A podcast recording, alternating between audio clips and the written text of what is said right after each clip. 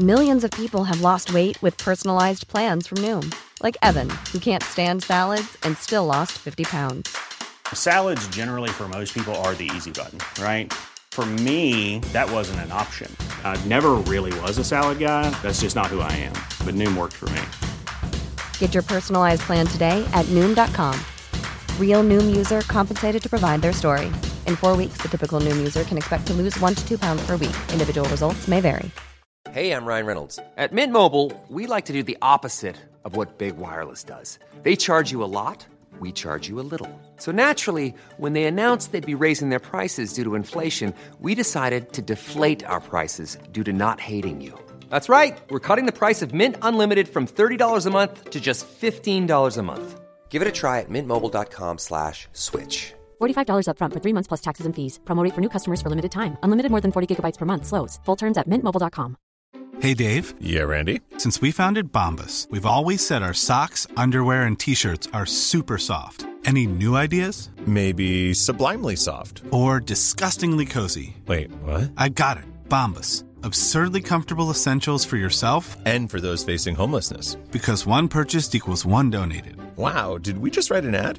Yes. Bombas. Big comfort for everyone. Go to bombas.com/ACAST and use code ACAST for 20% off your first purchase. Recording.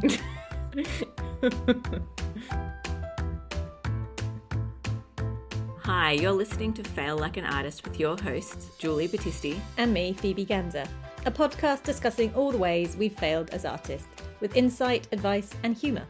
Each episode we will discuss a failure and what we've learned from it.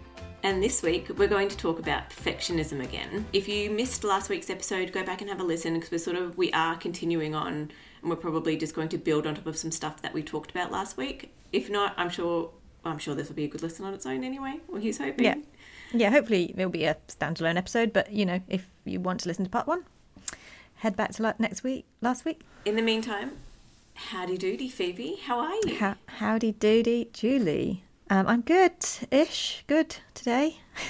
Good today. I had a fwobble. I'm not going to lie. I had a really big fwobble day. I'm okay now. Yeah, I don't know. Life just sort of hit me, and I don't really even. I can't even pinpoint one particular thing that happened, but it was just lots of different things, and then I just woke up on the wrong side of the bed, I think, and felt very, I just couldn't stop crying for a day. I'm so sorry you went through that. But you know what? I actually reflected back a lot on our conversation from a couple of weeks ago with when we talked about positivity. It was quite nice to kind of have this pep talk with myself that I practice what we've preached, you know, and yeah. And you were really lovely and said, look, I'm here if you want to talk. If not, you know, call me if you want to talk. And if not, I'll, you know, let you be. But and I'm just like, no, I'm here thinking of you. And another friend said the same thing. You know, do you want to talk about it? Do you want solutions? Or do you just want to sit in your feelings? And I just actually needed to just sit in my feelings. It was actually really healthy, because I didn't try and unpack really why. I've moved on from that. I didn't sit there going, why am I feeling like this? Because I kind of knew all the things that were making me feel sad. Rather than try and solve it, I just sort of, I'm just feeling like this, so I'm just going to sit in it, and I'm going to cry, and I'm going to paint, and I'm going to go for a run, and all the, you know, and I just did all the things. And then a friend of mine popped by. Yeah, we ended up having a laugh about different things, and then before we knew it, you know, I was like, actually, I felt like the cloud had passed a bit, and went to bed early, had a bath, had an early night, went to bed, woke up the next day, felt a lot better. So, yeah. And I had lots of lovely messages. I did, because I did put a story up on Instagram, and I don't know. I put up a story just to say, look, I'm normalising that it's okay to feel like this. Then part of me had imposter syndrome and had those horrible thoughts of like, oh gosh, people are going to think I'm attention-seeking and, you know, want, it's so weird, sympathy, yeah. And wasn't what it was, and I almost deleted it, but then I had all these messages from people saying, oh, I'm feeling like that too, there must be something in the air, is there something in the water, lots of nice messages of people just saying, sending you a hug, which was really lovely and not something I particularly had expected, but obviously is lovely. But it was all the messages from people saying, me too, I feel the same, I've had the same thing, and thank you for making me feel less alone. And I just think that's so powerful to, like, sit with and say, look, I feel like that too, and I thought I was the only person in the world that felt like that. One week I can feel fine, and one day I can feel fine, the next day I can feel like everything's too much, or it's too difficult, or I just want to give up and find a job where I get paid by somebody else and don't have to think about art, you know. Yeah, so that was, it was really lovely. So I thank you for anybody that sent me a message, and yeah, kind of moved through it. And then the big news is, drum roll, hang on. Can I put a drum roll in? No, put a drum roll in for you. A drum roll in for me, Julie. The big news is that I finally can say where all my work has been going. I'm now have my work with a place in Australia called Greenhouse Interiors, which is a fantastic, amazing interior design store where there's loads of amazing artists and creators. And yeah, it was just such an amazing opportunity to be asked to be a part of their team. But it's been months of work and effort in the making, and it's been really hard to not sort of talk about it because it's been quite a big deal for me. And it's really, really lovely to finally be able to say that that's where my work is now, in Australia, and have representation over in Australia. So go and have a check out that if you fancy it. I'll put a link in the show notes. I felt so proud when that post went up from Greenhouse. I felt like your success was my success, and I was just like, oh, we did it. Yeah, thank you. It has been a big journey. It is monumental, really, with everything that's been going on this year. All of the flipping roadblocks that I've had in the way with cyclones and all just things, weather events, blah blah blah. That to finally get there feels quite a relief, and just like, oh, can this second half of the year be better now, please? What about you? How's your week going? Tell me, have you done your photo shoot? So the photo shoot's done. Yay. Took like half a day for the house to start looking like a child's playroom again. But the shoot, I feel like it went well. I'm not going to know until I see the photos in a few weeks, but I did an hour about whether I was doing the right thing getting a photo shoot done, because it is expensive, and I think a good photographer is definitely worth it. But I think because I know my way around a camera, I was like, oh God, am I spending money that I shouldn't spend?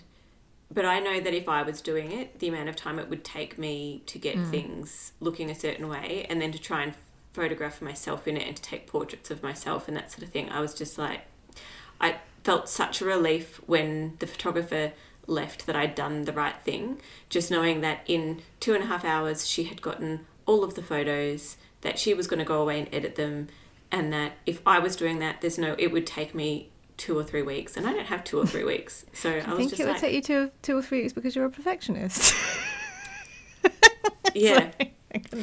Probably. But you know what I mean? Like, it's out of your control now, isn't it? It's out of your hands, and it's actually quite like, what a weight to lift, you know? Yeah. I don't have to think about that anymore. You know that feeling of, I made the right decision there. That was a really good use of my money. So I'll be looking forward to getting the photos back now. I'll just be hanging out. But no, it was good. It was fun. It was a fun day. And I had you on the phone that morning sort of helping me choose outfits last minute. So, yeah, it was fun. I liked being your personal stylist. So where do you think you are on the fail scale this week? Oh, I feel like I've whizzed up and down it. It's been a fail roller coaster this week. Like one of the, like the bar on like a meter type thing. Yeah, like a DJ set where they like slide between two different songs. It's been like I don't even know. I can't think of them. Like Bat Out of Hell and Enya.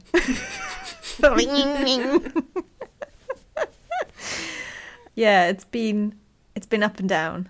I think, I don't even know. Maybe I had that wobble because that was before the Greenhouse Interiors, before they officially announced it, and maybe subconsciously it was because of that. Like, I don't know, but I just feel like I was all over the place this week. Yeah. Yeah. No, I feel like I'm. What about you? Have you done much painting? I've done a little bit. I haven't started my clouds yet, but I'm hoping to actually after we finish recording tonight, so I'm pretty excited about that. I think I'm still pretty good. I think I'm still about a 3. Oh, that's nice. Yeah, I don't know where I am. I'm either a 3 or a 10. You're on the scale somewhere. So, Julie, after last week's episode record, I suggested that you go back and listen again to an episode of The Imperfects about perfectionism that I knew who you would listen to before we even thought about recording this. I listened to it with the lens of knowing we were going to record an episode about perfectionism. Heard a lot of bits in there that I thought, oh yeah, I wonder what Julie thought about these bits. You kind of were a bit blasé about that episode, but then did you go and listen again, and what were your thoughts second time round? I feel like I heard an entirely different episode this time round. I think because in my head I thought, I don't really have a problem with perfectionism. When I listened to it the first time round, I just sort of thought, oh, that's some interesting points, doesn't really apply to me. And then I think that I get a little bit uncomfortable examining myself in this way, like examining my behaviour, because then it means to me, I feel like if I pathologise it and say that I have a problem with perfectionism, there's something there that I have to fix. And in my head I'm like, I don't have time to fix it. I'm sorry. Just a really healthy way of... I feel like you and I both listen to Hamish and Andy every week. Yeah. And I always joke with you that I don't have any special skills. I asked my husband one day, I'm like, do I have any special skills? And he was like, oh, you're really good at collapsing prams. And I was like, oh, great. The only skill I've got is going to be like redundant in the next year. I can pick up things off the floor with my toes. Yeah. Which is a much better special skill than being able to collapse a pram. I'm really good at reverse parking. That's pretty good skill. But I think being able to deny and justify anything, it might have to be my special skill because... Justify all your behaviours. Yeah. Listening back to that episode again. All my quirks. There's this bit in it where she's describing the traits of a perfectionist and he's like, the little man in my head is going ding, ding, ding, ding, ding. And that is literally how I felt when I was listening to it the second time round. And I was texting you the whole way through while I was listening going... This is me. Shit. I didn't hear this the first time. And then I pretty much repeated the entire podcast back to you via text message format. Yes, that's right. Yeah. It's like not everything relates. And I didn't want to be like, I told you so, but also I was like, I kind of have my head on one side with a kind of knowing look right now.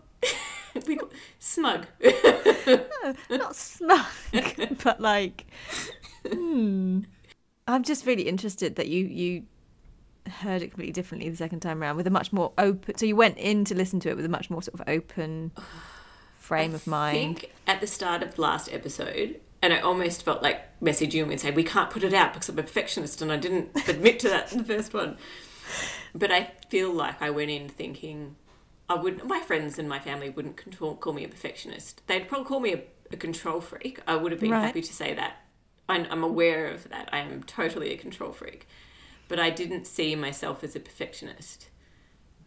And I don't in all areas of my life. But when it comes to my art, and I mean, there's lots to unpack there probably. And it'd be interesting to ask you this question because I certainly have been asking it of myself all week. And that's where I feel like I probably get a little bit uncomfortable is whether my approach to my art and the perfectionist tendencies that come up, whether that striving is healthy or unhealthy.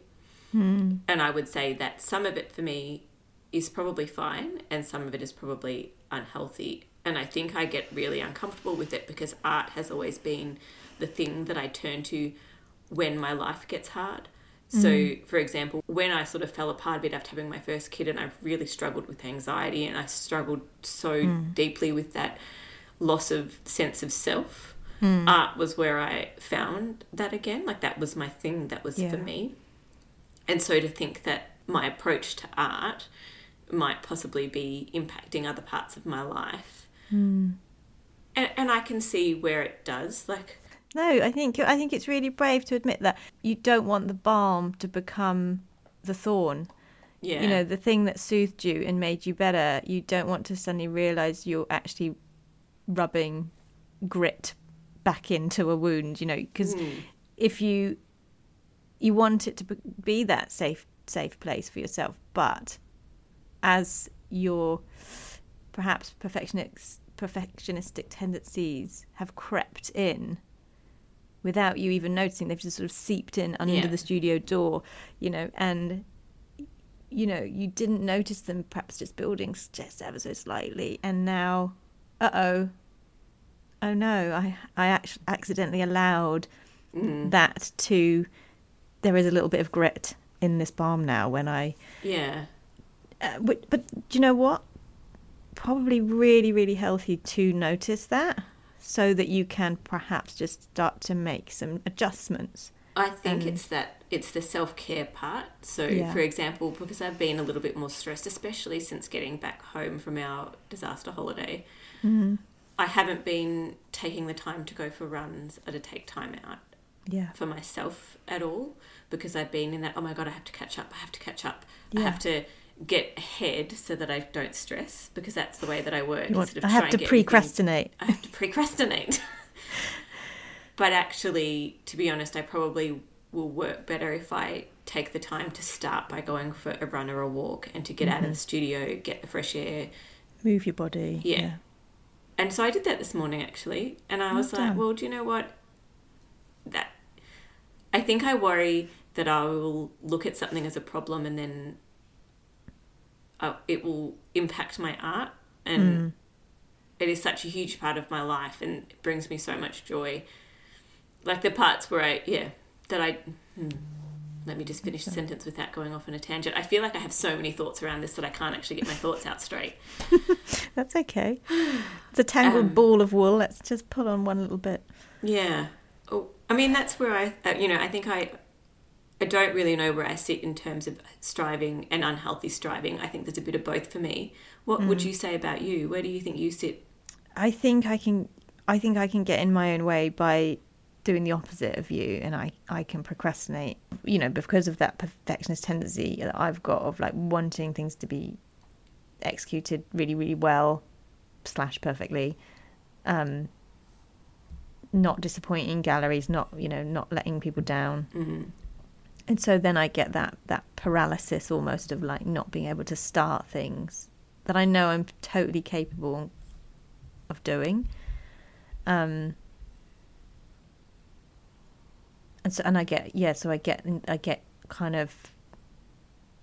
I get freeze. I think there's those responses in there, like fight, flight or freeze. I know fight or flight, but I hadn't heard the freeze before, but it makes sense. Freeze too. So yeah, so like often so like deer in the headlights, you know, like sometimes that will just, you just get locked into that, like not even doing anything kind of mode, which I don't know, like I'd always put down to, I don't know, A, uselessness, but, or prior to, you know, my knowing I had ADHD, then, just a trait of ADHD. But actually, I wonder, after listening and unpacking all this stuff, if it actually isn't just a little bit of that perfectionist in me who wants to do the best, be the best version of myself, and doesn't want to let people down, and doesn't want to appear less capable, or, you know, be judged for not doing it how they wanted it to be, all of those things. And I think it can make me either procrastinate and do something completely that isn't important on the list, or just not even start. Like, I think I have to get out of my own way. I have to call it out. I think that's it. I just need to say to myself, like, actually, I think I'm not doing this now because I'm worried that I'm worried of it not being perfect. And I think I need to realise that if I just start, I'll realise I'm capable, and whatever standard I get to will be good enough. It will be my best. It will be my best. Because I've never not given something 100% and strived for that. But it doesn't need to be perfect. We're kind of the opposite. It's so weird. It's interesting though. I think that the fact that we're both struggling with perfectionism in some ways, but they're totally different ways, is probably why it could be a little bit of a confusing one to know where, like... Yeah. Very hard. It's a funny trait to pin down. Mm. Yeah. Yeah, because I think like you, I sort of thought perfectionist. Oh, that's just like this sort of like prim and proper person that just has to have everything just so in their life and it's all perfect and da, da, da. And I actually didn't really realise it's like a... Like, I didn't really realise that it was about sort of like having that tendency to have like a flawless performance more than is required, like beyond actually the expectation. I wondered if it's more difficult to pin down when we're talking about creative arts careers because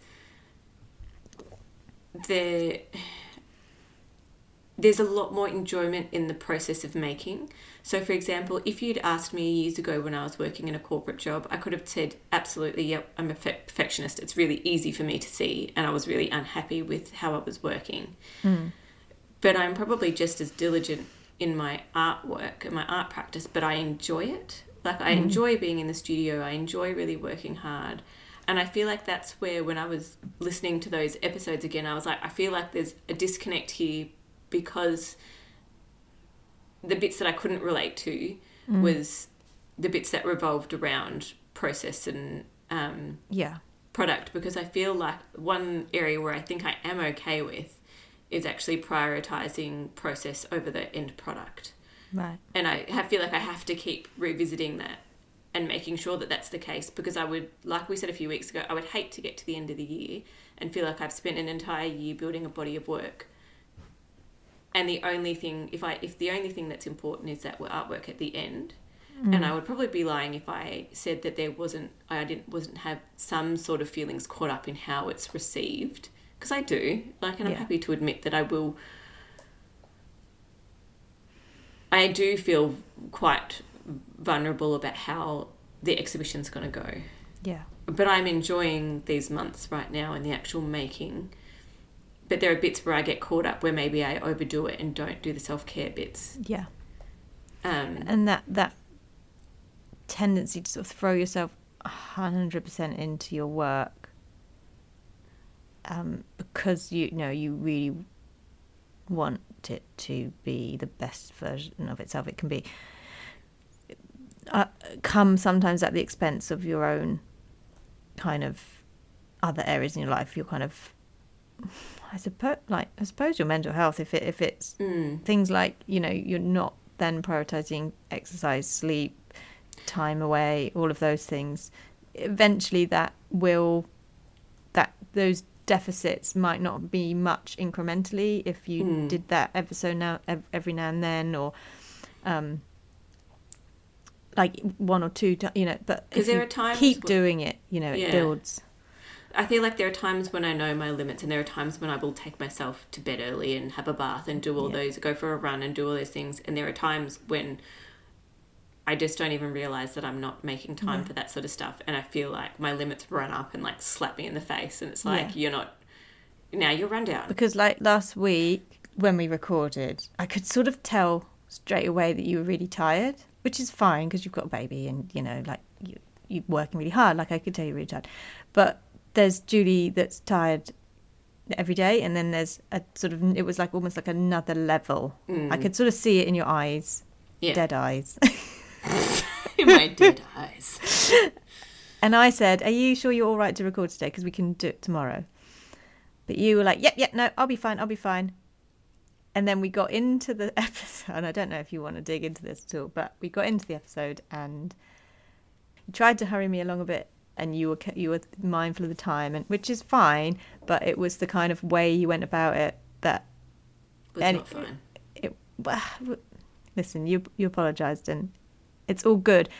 I'm not holding it against you at all, because I reckon, and I said to you the next day, Julie, I just want us to be really honest with ourselves if check in with ourselves, not each other, but ourselves, if we're not feeling up to the recording, because there's no point going in. I mean, I think the episode was fine, and we got over that and we carried on. And I think actually it was a really great conversation. But I think perhaps you had thought, like, no, I've said I'm going to record tonight and I want to record tonight and we're just going to get it done. I think the irony of it being that we're going to do an episode about perfectionism where you've said in your head, I don't think I'm a perfectionist. But then you went straight in with, like, all these perfectionist tendencies and then ended up being like, oh, I'm so sorry. And it's like...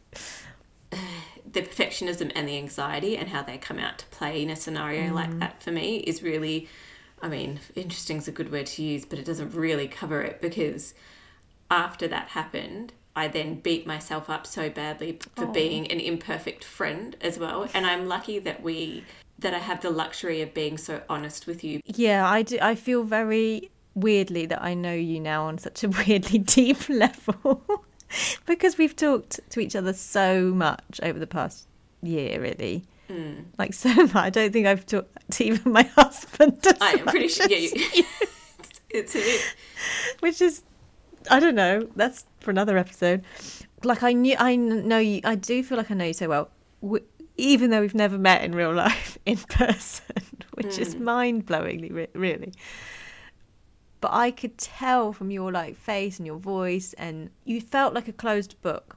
And I kind of knew that going into this conversation, you seemed closed off. And so when I started to try and do one of my monologues, the shutters just sort of in front of your eyes. But I know you well enough to understand that wasn't necessarily like you being like, oh, for fuck's sake, why did I bother? Why did I think doing a podcast with Phoebe would be a good idea? Because all she does is bloody talk about herself, rant, ramble, and I just want to get this bloody thing done and talk about art, and come on, let's cut to the chase. Like, I knew that, like, deep down, that's not who you are. Yeah. And that it was more about you had pushed yourself, and you probably needed to say, I'm actually not feeling that into it tonight, let's do it tomorrow, and be okay with that. And that wouldn't be that you were failing or whatever, but your kind of perfectionist tendency to, like, stick to the plan, adhere to the plan, this is the plan, this is the agenda. It was almost like just a lesson in how perfectionism impacts you know, can impact your life in a negative way, literally live within the recording of an episode. It was so meta. Listening back to it was pretty I'm sorry that you had to listen back to it. Do you know what, people, if ever you've got any insecurities about your behaviour in any situation, start a podcast, edit it yourself, and then edit. Not only will you come to realise that, you know, maybe you've got a little bit of a lisp, but also you can be a bit of an arsehole sometimes.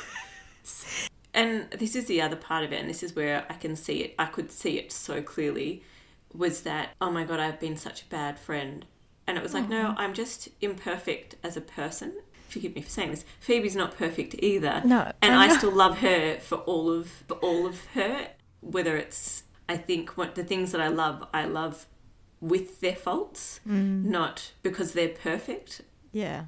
And then, but I struggle to see that same thing in myself. Like, if I'm not the perfect friend or the perfect podcaster or the perfect artist, no one will want my work, or no one will enjoy the podcast, or no one will be my friend. And I think, yeah, maybe I really need some therapy.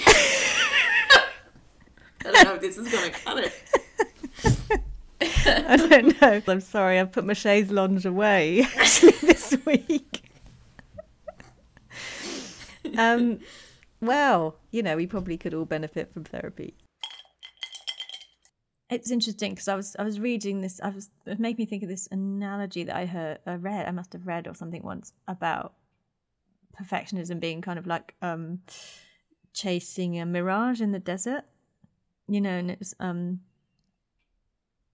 you're like, and I think they said it in that podcast that we were listening to, that the neurodivergent woman's podcast, that they talked about perfectionism. I think she said the same thing. It's like you're chasing the horizon, and that's so true. It's like that feeling of like unattainable thing that doesn't actually exist. And, you know, you think it's there. You think you're going to strive to this thing that's like this mirage, this beautiful oasis or whatever on the horizon, but it doesn't matter how hard you run towards it and how much you work, like the goal, it's never there. Like you never arrive at the horizon because it just keeps going, and it never it didn't exist anyway. I think it's so important that we kind of have that in our minds when we're working on something, that like that perfection is unattainable. And like if you spend the whole time thinking about this end perfection goal that you've set, you're not going to enjoy the process for a start, which is a shame. But you're also going to always fall short, and you're going to always feel not satisfied.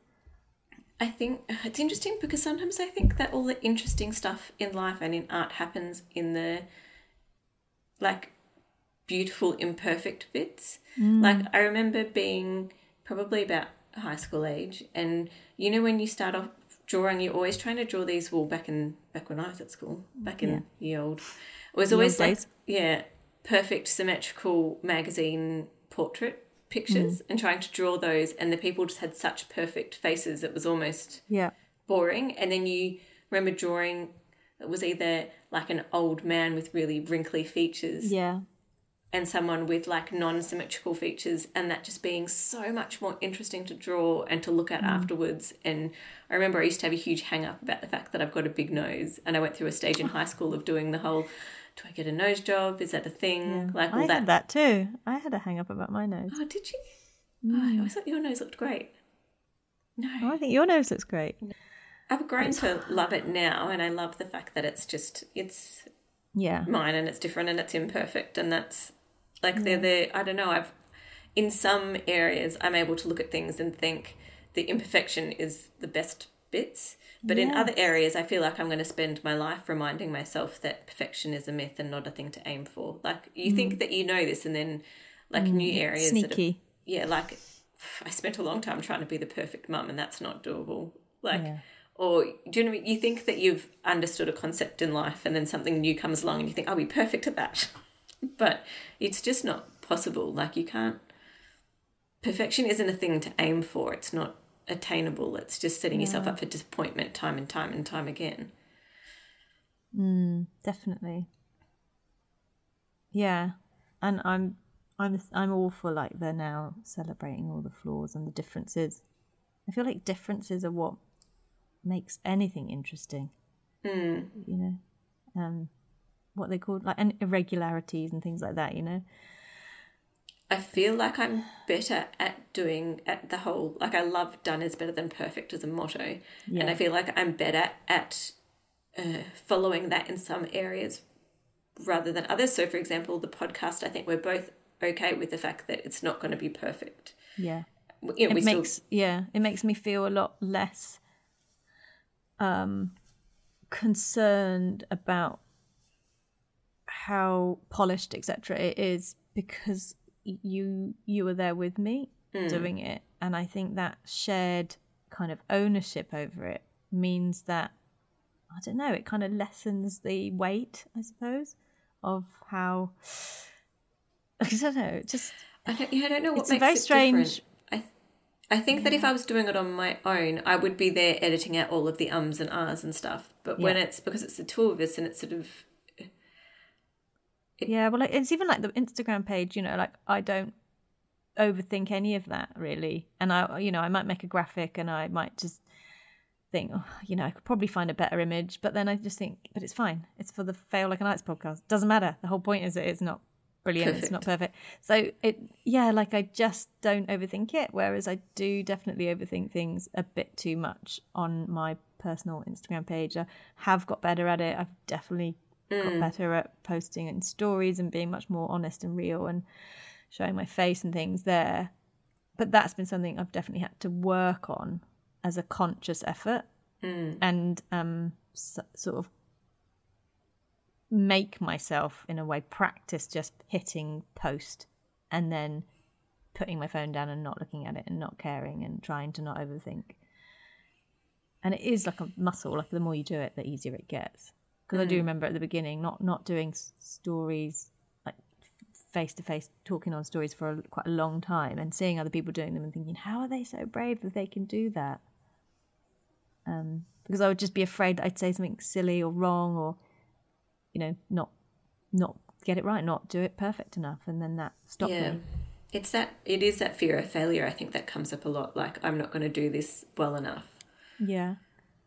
And that's why the whole thing about perfectionism being like a societal kind of construct is because it's linked to judgment. Mm.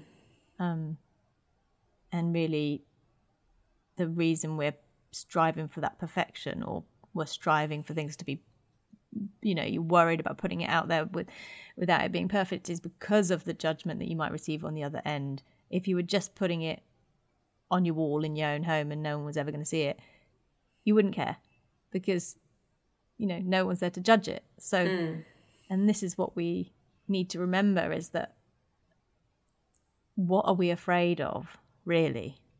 Yeah. What will happen if someone judges us? What will happen? Well, you know, really not, you know, it depends on how you are going to take that judgment and how real the likelihood is, or whether you've kind of made it up in your head.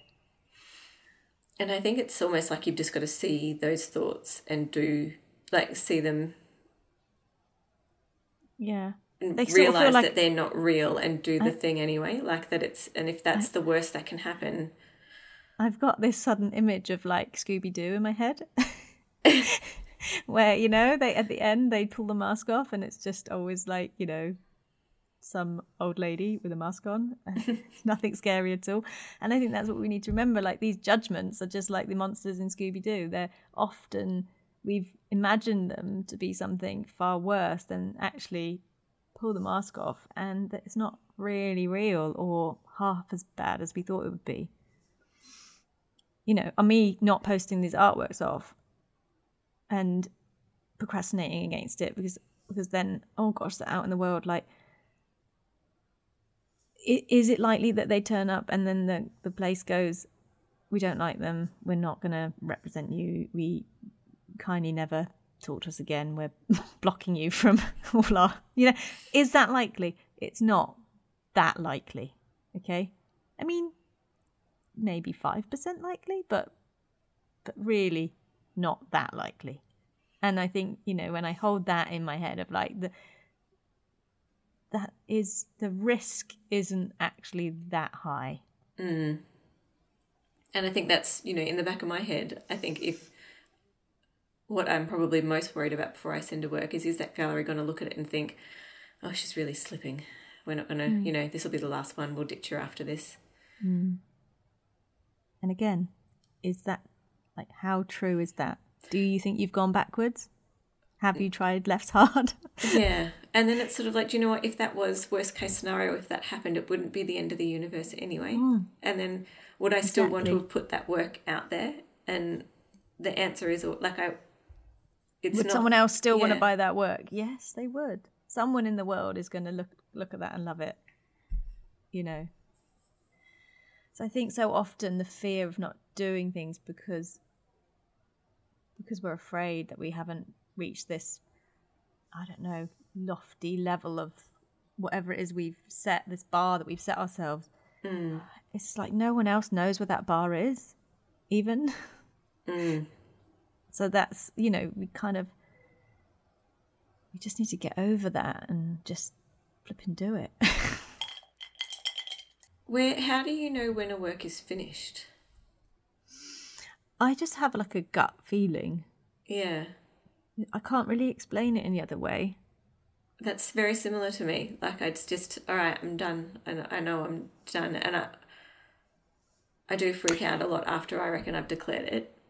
When you've declared it, and this is interesting, I wondered what your opinion would be, but when I've decided, like, basically I'll look at it and I'll go, there's nothing else I can think of that I can do, and I'll look and look and look and look and look, and then I'll just think, there's no more highlights I can add, there's no more differences, you know, like, it is as done as I can do it. I don't think I've ever gone back in and worked on a piece after that. What about you? Yeah, I've gone back in. Have you? Yeah. so long as it's not varnished. But quite often I will say, all right, it's done. I think it's done. But then I will put it on the other side of the room and look at it from, I think one of the things I'm trying to work on a lot with when I'm working is I often work on these big paintings, but I'll focus on little bits of it at a time. Mm-hmm. And then I put it on the other side of the room and I look at it from afar. And it's only when you're looking at it from far away that I'll notice, oh, that little bit there, the overlap doesn't quite, or it makes a weird intersection with those petals, and I'll have to change that little thing. That to me makes me think that that's, I wouldn't have called it done then. Like when you've said it's done, done, done, when you've done that part, when you've stepped back and you've given it a week and you've looked at it. Oh, then I sign it and it's done. Yeah, that's what I mean. Like when I've signed it, when I've looked, yeah, like I won't just decide it's done that day, like, and then rarely will varnish it that same day that I've decided. But, you know, I reckon I tell myself it's done at least 3 times before I actually sign it. Mm-hmm. Every work, I reckon I'm like, yeah, it's good, we're done. And then I'm like, I'm not signing it yet, though. No, yeah, but once you've signed it and once you've said it's done, done, done, and you're going to go in with a varnish. Like, and then I'm like, oh, I've still got till I varnish it too. Interesting. It is interesting though, because I think I've been through this journey of who I thought I was for 37 years turned out it wasn't. Yeah. And I think there's been such a big Scooby-Doo moment for me. So often I replay my life a second time with a completely different lens. And it's impossible for me to not see it now, knowing, you know, that Scooby-Doo was the, you know, the monster was the granny the whole way along. I can't view anything with that same lens that I thought, like everything I thought is different. And then you look back at it and you think, oh, that was the way the ADHD impacted my perfectionism or my... Exactly. And it's like... You've examined those already. Like, exactly. And I've kind of got this completely different way of, or just a perspective of looking at my life that, I mean, maybe you haven't gotten, won't never need, or, you know, you haven't had that same lived experience as me, I guess. But your perfectionism, I don't know, because I've only got my experience, but your perfectionism might really just have come up because you just like really like to work hard and you strive for excellence and you are diligent and you know, you haven't got a trauma response that's caused it. But I think I worry that I call it having high standards, but it's actually perfectionism. Or I think I worry because, you know, I feel like I'm constantly clarifying that I'm doing this because I love it, and that what if it turns out that I'm just a perfectionist and I just can't let go. But I don't think that's what it is. I don't know. This is the thing. But this is the thing where I think it's, we thought we were going to do a podcast, but actually what we're doing is therapy for Julie. Because I think I look at it and I know that people look at the hours that I work and think, oh my God, she's a nutcase. When you're worried that we've pulled the mask off. But like, no, and I think it's because I worry about what people think about me doing that, or worry that I'm not, am I arting right? Like, is this the wrong way to art? Or if people look at my art at the end of the day and they think, oh, she put all those hours in and that's the end result. Mm. Or it's more, I think it's where I get caught up is worrying about what other people are going to think about my work, not necessarily about, because I can not think about that the entire time that I'm creating. Like when I'm actually making the work, I'm in my own little zone and I'm good. But I start to worry if it's not perfect enough the minute that I think, is it done? Right. And that's why I think I go in 1, 2, 3, 4 more times, because I'm like, you know, I'll call it done and then I'm like, oh, but what if, would they think it's good enough? But I feel like there's always this internal battle between like, I need to get that painting done on time and I need to get that painting to where I want it to be, and I need it to be good enough for that person. But does it make you feel uncomfortable to think that if you had, say, imagine scenario, you've looked at your painting, you put it on the wall, you've done your first, I think it's finished. You haven't done the signature yet, but you've done your first, it's finished. Then you get a call from a gallery that say, Julie, we need a painting today, now, in the next 10 minutes. Can you bring it in? There's a client here. They want, you know, if you don't come in, we're dropping you. And were also going to, I don't know, sabotage your chances of going in any other gallery ever. Like, I mean, you have to bring it in now. If the stakes were that high, I'd be like, yeah, sure, have it. No. But how does it make you feel? Would it make you feel uncomfortable to take something somewhere if you hadn't really done uncomfortable? Yes. Yeah, absolutely. Like, say if we took back some of those stakes, if it wasn't like, you know, the rest of my lifelong career on the line. Okay, sorry. If it was like, we used to leave the gallery, said, we've got someone here who's interested in your work, do you have something finished? I would probably say, it's almost done. I could probably bring it in and show you and see if you like, see what you think. I'm not the sort of person that could say, yep, it's great, it's done, you'll love it. It just and if wouldn't... you took it in and then they said, oh, we love it, and then whilst you were stood there next to them, you were like, I see a little bit that I want to change. Mm-hmm. And they were like, we want to take it now. We're putting it in our car now. Here's the cash. Here's the cash money in a box. I think it would take everything in me to stand back there and not point out the things that I wanted to change. Like, can I just have it for an extra hour and I'll just touch up that little bit? I could do it, I think. I mean, that's the thing is, I think there's also this part of me that wants to be happy with everything that I put out there. Yeah. I don't ever want to release a piece and think I should have just spent an extra week on it. And if, like the other day, if it meant asking for an extra month or an extra week so that I could get it right as opposed to just getting it done. Yeah. In the rest of my life, I'd just be like, done is fine. Done is better than perfect. But with the paintings, it's that combination of I need it to be at a stage where I'm like, my paintings are, that's as much as me as I'll ever put out on display. Mm. And I feel like if it's not at the stage where I'm ready to show other people what that is, I think that's probably why it took me quite a long time to go on Instagram at all and show works in progress. It's because, and I still, every time I put up a piece that's in progress, I feel like saying, look, it's, you know, there's lots wrong. Like, it's still in progress, everyone. Yeah. I don't think I would ever, like, I probably never have put up a post of a work in progress without the disclaimer, this is a work in progress. Oh, no, never. Never want someone to think that this is the finished piece. It's in capital letters, work in progress. I know, I hear you. And I think it is definitely different, that striving for kind of a high standard of a reflection of yourself and wanting something to be really well executed and really good and different from perfectionism, but I do think that sometimes it can be a little bit stifling, that standard we put on ourselves. Oh god, yeah. Possibly we could just loose the reins around, or you know, around other areas within the art practice, perhaps not the finished piece, because that kind of is critical that you get it to where you want it to be, but other things like time frames or, you know, newsletters or Instagram posts and all those things that actually don't need to be perfect. That's so true. I think it's that whole I'd like to be, and I, you know, I think I am in my own subtle ways, but they're always quite subtle at the moment, and maybe they won't be going forward so much, but experimenting a bit more. Maybe when I'm getting to the point where I'm being that meticulous, what I should be doing is trying something new. Yeah.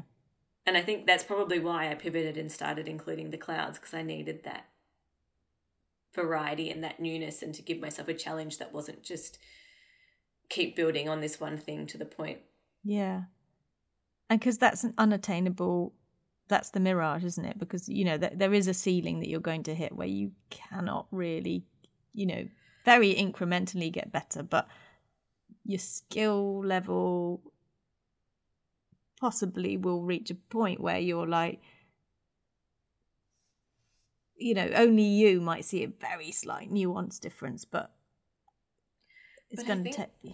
Yeah, I also don't, I've never wanted my paintings to be photo real. Like, I don't see them as being, I like that you can still see brushstrokes and that. Yeah. And sometimes I think that if I keep pushing it too far, I'll lose what I love about my work. Yeah, that's exactly what I was meaning. Yeah, like you don't want to keep like what is better than what you've already got, like because better isn't making it more photorealistic, because that's not what you want. So better is what, bigger, there's only a, I mean, I guess there's going to be a point where it won't fit on a wall. So, you know, there's going to be a size that's a limit. There's going to be a, I don't know, like a technique level that you've got to, that you don't want to cross that threshold of losing that your own hand being visible. And so that's where pivoting is probably the best thing that you could do, to try different genre, you know, like not a genre, but like you've got your clouds, but maybe it will be something else in the future, or you know, just, or even like I just like sometimes, like even today I thought I didn't have time, but I thought I actually just want to just do some experiments on paper. I want to do some landscapes because I could feel myself, actually I feel it in my body. I had to go for a walk because I had been painting for like 3 hours sat painting this glass, and I could feel myself becoming like really stiff and tight because I'm just sat in this one spot. And I went for a walk and did some stretches and just enjoyed the fact that it wasn't raining. And I thought tomorrow, actually, I think I might just do some bigger work on paper with just a squeegee and some paint. And even if I don't show anyone or sell them or anything like that, just to get some bigger movements going and just to loosen up a bit, because I know that I don't want to start resenting the painting that I'm doing. I really love the still life work that I'm doing, and I'm really enjoying the challenge, and I feel like I've got a lot of growing to do. But I don't want to make my body sore and then go, oh, I can't do this. I'm not enjoying this. I think that's where the abstracts are such a lovely foil for you. And I do always enviously look at people, because I feel like abstracts work very differently to really realistic works. Like with the way that your brain, I know I don't have a lot of experience with abstracts, but I'm like a few of my close friends do them, and they say they think in a whole different way when they're working on abstracts. And I always think, oh, that sounds so lovely. Yeah, I think, I don't know what you could liken it to, but it's like, I guess it's like difference between doing yoga and running, you know, it's like completely different movements and thought processes, and you're trying to resolve something in a totally different way. Like it's not about making it look like a thing, it's trying to get it. It's much more material and process driven, I think. And it feels safe for me and comfortable and comforting, and I think that's why I, you know, fall back on it. Because, yeah, it was the kind of first thing that I tried to do when I started painting again, and the fear of perfection is the fear of not being good enough, and my perfectionism was what stopped me from trying to do realism and still life, because I knew I would be rusty, and I knew I had a lot to learn, and I knew I wouldn't be good straight away, and that was a real barrier that, you know, held me back, because I didn't like the fact that I wasn't good straight away. I didn't like that, and I didn't like having to push through that. It was uncomfortable. I also now kind of can look at the work that I did, like when I first started doing the still life again, like a year ago even, and I still really like the way I painted then. I actually feel like now I'm like, whoa, I'm like worrying like you that I'm going too far into trying to make it look realistic, and I need to pull back and bring some of that looseness and abstract kind of, or not abstract, but kind of like painterly effect back in. I think I'm just trying to see what my limit is, I guess. Yeah. I'm trying to sort of feel, how deep can I go before I feel like I'm over my head? Where are there? And then once I've reached that point, I'll feel comfortable enough to swim backwards to wherever else I've been on that journey, and revisit, I guess. That's such a nice way of sort of thinking about it. Where you end up is going to be a choice as opposed to a... Yeah, it's going to be a choice as opposed to I jumped in and it's too deep and I sank. Or I just stayed in the shallows. Yeah, and everyone else is more afraid of staying in the shadows than sinking in the deep. Staying in the shallows, yeah. I'm going to get you doing some abstract painting when I visit. Do you know what? One of my university teachers was like, I bet you end up doing abstracts. And I've always remember thinking, nah, I don't want you to do it. I don't think I can. I don't think my brain, I draw a blank. Julie, I'm going to get you barefoot. I'm going to put some chanting music on. I might even sage your studio. Jesus Christ. We're going to do some oracle cards. The only good use for that much sage is like a sage butter pasta. Like, I am not letting you ruin sage cleansing my studio. We're going to have a 10-second long hug. We're going to stare at each other's eyes for 1 minute. And then we're going to do some abstract art. Am I going to regret this visit? I feel like there's going to be like some ritual dancing going on. I'm going to make it as weird as possible. Oh. We're going to paint with your tears. I'm going to make you cry. I mean, I feel like the clouds are abstract in their own way. Yeah, all right. That's all I told myself. I know. We don't have to show anyone. No, but seriously, I just think it would be a really good exercise for you because I think it would be really uncomfortable. And I think it would be quite freeing. Oh, do you know, it's interesting because I used to love doing pottery when I lived in Melbourne and I didn't have kids, so I had time. But I used to love pottery. When you had a hobby? When I had time. What do you mean you don't have time for a hobby? I know. But the reason I liked pottery in particular was because there's so many times in that process where things can go wrong and it's not up to you. Like it can crack in the kiln. Yeah. It can, when you're trimming it afterwards, it can, like, there were so many instances where things could go wrong that I didn't get attached to it turning out right. Yeah. And I think because I was new at it, I had such low, like, my expectation wasn't to make a perfect mug. It was like, if I end up with anything, it was better than nothing. Yeah. Or it was kind of, I wasn't even invested in ending up with a cup. It was just, I'm here to get messy, and that was it. Yeah, I did a pottery class the other day and it was actually really good fun and it made me want to buy some clay. I haven't yet because I just don't really have time. But I see it as something that I might do and I would really like to do it and forbid myself from making it into something that I try and make money from. Yeah. You will not turn this into a small business. Like, I'd love to do it just so I had a hobby, just so I had a little creative outlet that was not attached to sales or well, maybe I should look for a class for us when you're here. Oh, yeah. I know. I do know of one. I want to do wheel again. Yeah, I've only done wheel a couple of times. Like literally 30-minute drive from here, and it's called Whirl on the Wheel. How would I get it back? Because it would have to be fired and after I left. You just have to leave it for me as a present. Oh, I don't want that. I mean, earlier today we were talking about getting matching tattoos and now you don't even want to leave me your pottery. Okay. All right, maybe I will. I'll just have to come back and visit and collect it the next time. I can always post it to you. And I know we've talked about the Imperfects podcast before, but they happened to have an episode on perfectionism and it was it just really did make me think about it in a different way, and I think that's what kind of highlighted the whole kind of puzzle pieces slotting together about where perfectionism started for me. And one of the guys said, the imperfections are what connect us so often. We strive for perfection, to belong, to be loved and to have approval, and yet what connects us more than anything is the imperfections of our journey. And I just thought that was just like so perfect. It's lovely.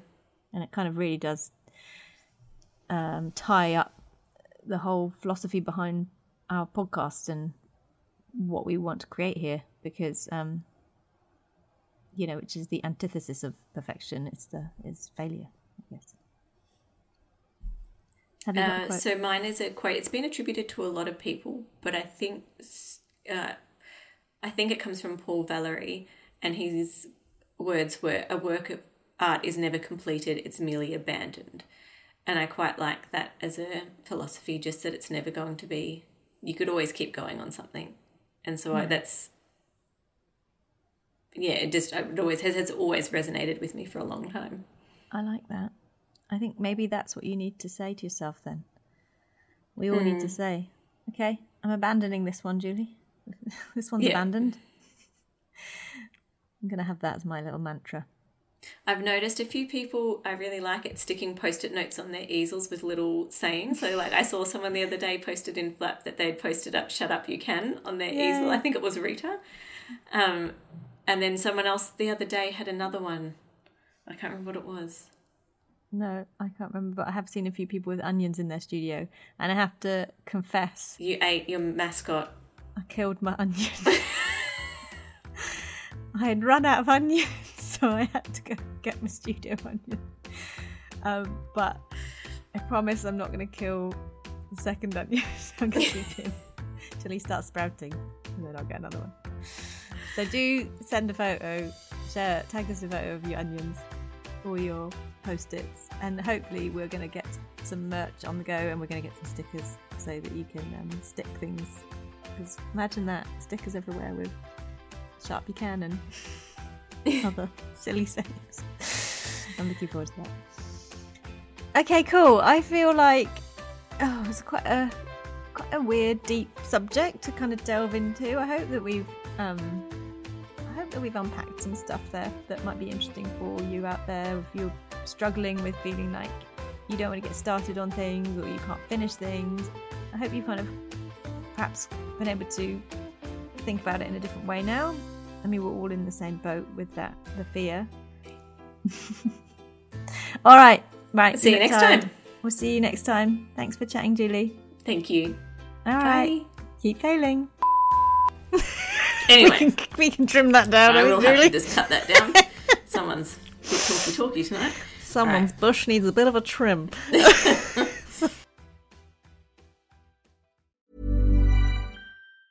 Planning for your next trip?